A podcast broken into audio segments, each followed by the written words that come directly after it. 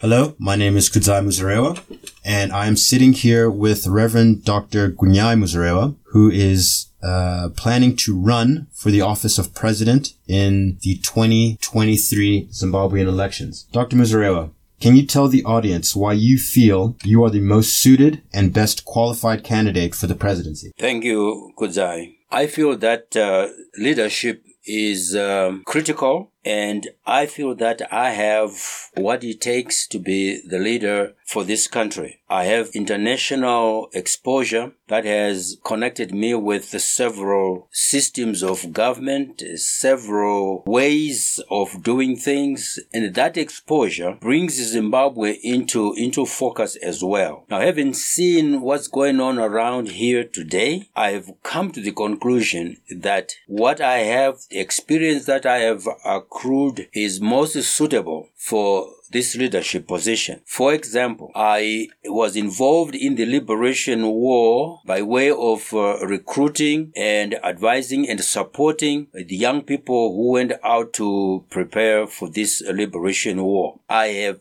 that feeling when they left, feeling that when they come back, these young people will live a good life. And when I see that that is not happening, I get concerned. Did we lie to these young people? No we got to deliver what we promised them. And what did we promise them? That Zimbabwe would be a, a, most ideal country for us in Southern Africa. Because that is not happening, I know that if I go into this position of president, I will make sure that that will happen. What we promised them will happen. I also believe that my understanding of servant leadership makes me unique in this position because I believe that I'm not doing this for me. I am doing this for Zimbabwe. I'm not doing this just because. I'm doing this because there is a serious need. A lot of people have said there's vacuum leadership in Zimbabwe, and I am filling that vacuum. I also believe that my approach to uh, leadership, which includes inclusive leadership, is also very unique and very special in this situation. We want to include as many people, gifted people as possible in our, in, in this leadership. And so the people that I see around don't seem to believe that. And I strongly believe that leadership should take into consideration the utilization of talent within the country. Whether those people belong to my party or not does not matter. First thing, they belong to Zimbabwe. So we want them to have that opportunity. Finally, some people may share all these other things, but the very unique thing that I know about myself is my integrity. That makes me the most suitable candidate for this position. There are many political parties in Zimbabwe, all of which hoping to win the election. Do you see all the opposition parties uniting in order to unseat the incumbent? Ah, yes, there are many political parties. That is true. But I'm sorry to say that we also know that some of them, maybe even most of them, are projects are planted by the government to, to destable or to confuse issues because these are people who would seem to be on the opposition side, but in fact, they are there to just give us a false appearance. So there are some that are not really genuine opposition parties. But the few that are genuine, the few that really intend to unseat the government are, are respected and appreciated. We actually intend to join hands with those that are genuine in their focus on unseating the current government. We will join with them when time comes. But right now, as a political party, we are building our numbers. We are present on every province in Zimbabwe. And we are building our numbers so that if we need to join with other parties, we will do that. It is the most ideal thing to do actually, because if we are all planning to bring better government, then we should really unite and have that uh, as a common goal. By the way, talking about projects, I got to go back to that. Going, talking about projects, uh, most people who know their history of Zimbabwe are aware that the UANC is the most original political party in this country in terms of majority rule because the UANC formed in the mid 70s and actually in 1979 they formed government for six months. The reason that government did not last is because the leader of that party, Bishop Muzorewa, believed that as long as some people were outside the country, like the freedom fighters were still outside the country, he said he didn't feel that that Zimbabwe was at its fullest. So he did everything possible to bring in those who were outside the country. And this is what led to the Lancaster House Conference, where all the leaders, all the stakeholders, including the British, ZANLA and the ZIPRA leaders and so forth, they all got together a final ceasefire. This is how important unity is. Bishop Muzorewa believed in unity. I believe in unity. I believe that all parties that are really committed to real change should see it fit to unite for a common goal and a common cause. Okay. What do you believe to be the main problem you intend to solve in this nation and how do you intend to solve it? The problem in Zimbabwe is really like, is like a web. You cannot point at one thing because one thing kind of like a domino, one thing leads to another. But I can say uh, economy, ideology, lack of rule of law, and corruption. Those three, those four make one point. If this country had uh, maintained the rule of law, uh, it seems to me that there wouldn't be as much commotion as there has been the last few decades. But the rule of law was neglected because of ZANU-PF ideology. ZANU-PF ideology also contributed to the problem that we have today economic problem because the ideology of ZANU-PF has led to some economic policies that have really uh, ruined the uh, economic structure and of this country. And so that's why I say it's a, it's a mix of things. But everything now is, is boiled down to the economy as the main problem. So my intention is to create a political atmosphere that is conducive to good business, to good, uh, an atmosphere of investment, an atmosphere of business growth, to an atmosphere of just peace, unity, and prosperity. I'm looking at uh, bringing the rule of law because that is number one. When people know that there is a rule of law in this country, they know that whatever they invest is covered and there's a law that protects and there's a recourse if you should be in a legal wrangle. Right now, there's no such thing because everybody is their own boss. Um, in the last several months, there have been strikes in what appears like endless negotiations regarding teachers, nurses, and doctors' salaries and packages. If this continues into your administration, how do you propose to solve this? Assuming that 2023 is going to see me in power, I can tell you that uh, the first thing that we will have to attend to is the whole idea of civil servants' salaries. In any country, civil servant salaries are well established. Parliament passes the law, and once that is done, everything follows. Now, in this country, it seems to me that the Minister of Finance seems to make some decisions about salaries, about the packages uh, for civil servants. It, it doesn't work like that. It must be passed by Parliament that this is what civil servants will make. There will be grades for that, for salaries and so forth. And so the civil servants need to be assured that government is their employer, has their interest at heart. I've heard uh, President Mnangagwa say that he's building this economy so that 2030 there'll be middle class in Zimbabwe. This is not leading us to middle class at all because if civil servants are poorly paid the way they are, they are not going to build, there's no way they are going to build uh, the middle class. If civil servants are paid for whatever they do by being allowed to import cars, that doesn't build a middle class. So in my administration, I can assure you that we won't have need strikes. We won't have to attend to or deal with strikes because we will just have all the stakeholders concerned and uh, consulted and the salaries are set and the parliament endorses and we move on. It is always very important that civil servants are happy because they are the machinery of the government. If these people are not happy, how can you expect them to work efficiently?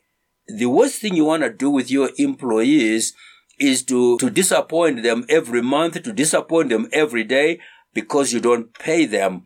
Uh, in Zimbabwe right now, the other serious problem that I have already a plan to solve is the, is the problem of currency. We must have a stable currency. We will have a stable currency and we have that in the works. And so with a stable currency, our business will be good. Our salaries will be meaningful to the people and we won't have to worry about giving them extra packages in lieu of salary. I just believe let's pay them their legitimate salary and they'll do whatever they want with it. Um, can you tell us something about your foreign policy? Foreign policy is always a tricky thing, but to put it simply, first of all, Zimbabwe must be a non-aligned state. That doesn't mean that we don't have friends. We make friends. And it doesn't mean that we will be like isolated. No, we will have friends that we trade with. But my philosophy always is that whether it's east or west or south, we should be a sovereign state. We should be able to make our own decisions. We should decide who to trade with and who not to trade with. We should also decide whether to be members of uh, a member of the Commonwealth or a member of NATO or the UN. All these things as a sovereign state. We ought to make those decisions. And so it, it follows that our foreign policy uh, is guided by the principle of win-win. I will never allow my country to be exploited by other countries for whatever reason. Uh, that I will fight against until uh, we win. The belief is win-win is the best policy. Okay. Uh, what are your thoughts about Zimbabwe's diaspora community? Specifically, what would you do as president vis-a-vis the diasporans? I'm very concerned about the people, about Zimbabweans who are in the diaspora. Myself, I work in the United States because I was unable to find a job in this country. I, I have a, a highest degree of education.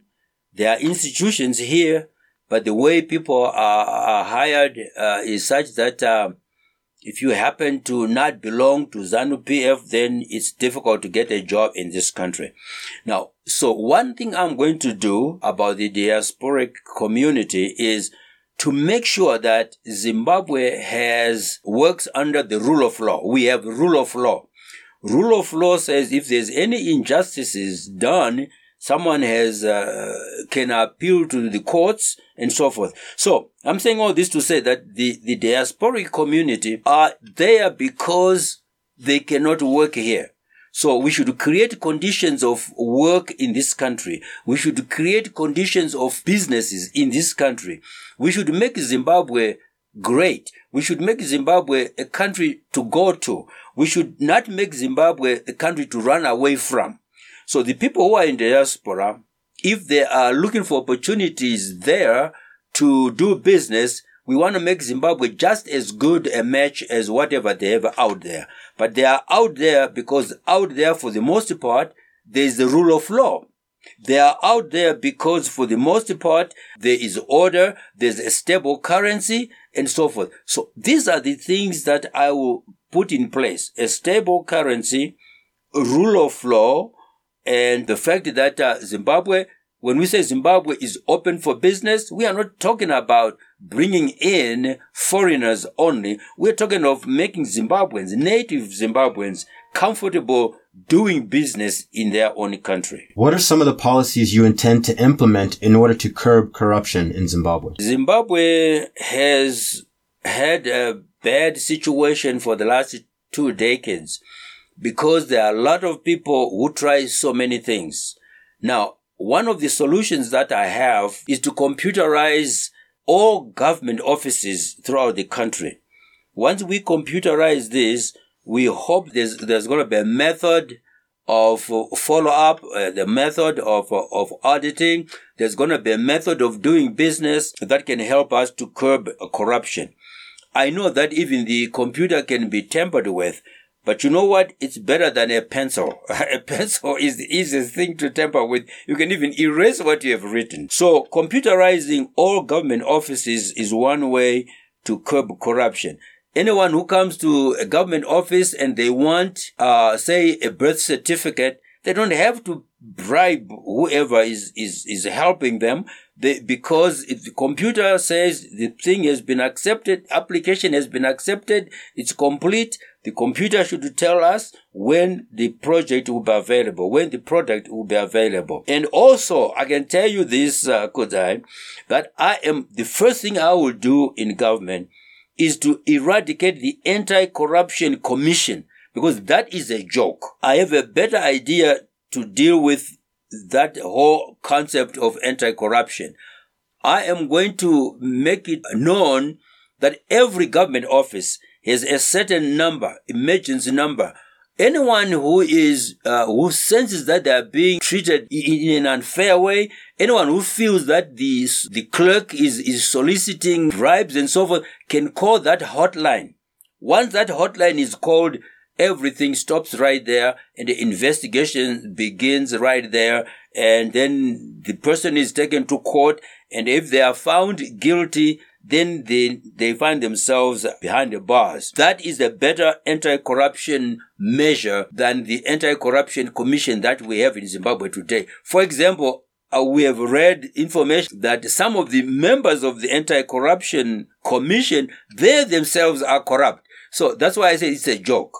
So I'm not going to work with that. I want to say every Zimbabwean is an anti-corruption commission member in the sense that they can turn in anyone who's acting in a corrupt manner. Anti-corruption has made many people poor in Zimbabwe. So we really want to be faithful about this and work towards transparency and work towards faithfulness and so forth so that country may uh, may rise to a better level. Corruption has really made Zimbabwe poorer than it ought to be or than it has been ever. So we mean to stop that. It's everyone's concern. Everyone must know that our, one of the worst enemies is corruption. Okay. In 30 seconds, what would you like to share with the people of Zimbabwe about your leadership or candidacy? People of Zimbabwe uh, need to know that uh, growing up, I never was interested in, in politics, but I thought that I would be just a, a technocrat and do my work to make my contribution to my nation. But when it became apparent that the people at the top are not uh, leading the country in the right direction, the people at the top have other agendas, the people at the top are looking after themselves more than the nation. That's when the calling came to me, and I call it a calling. The calling came to me to get involved in politics, to make sure that uh, people get what they deserve. So I am committed to a democratic governance. That's number one. I am committed to caring for all the people. It doesn't matter what party you belong to. It doesn't matter what tribe you belong to. If you are a Zimbabwean, I care for you as president. I also know that to be a good leader, I got to be honest. I got to have that integrity and make sure that what I say as head of state is fair and just for everybody. Listen, I can tell you this. I, I don't only answer to the constitution of the land. I also answer to my creator. So as a servant leader, I believe that I'm serving God through serving the people of Zimbabwe. Finally, do you know, Kudzai, I've never lost an election in Zimbabwe. So I am the most ideal leader that the country has for 2023. All right. Thank you very much. That's, uh, that's those are interesting statistics. Welcome. Okay. All right. Thank you very much, Dad.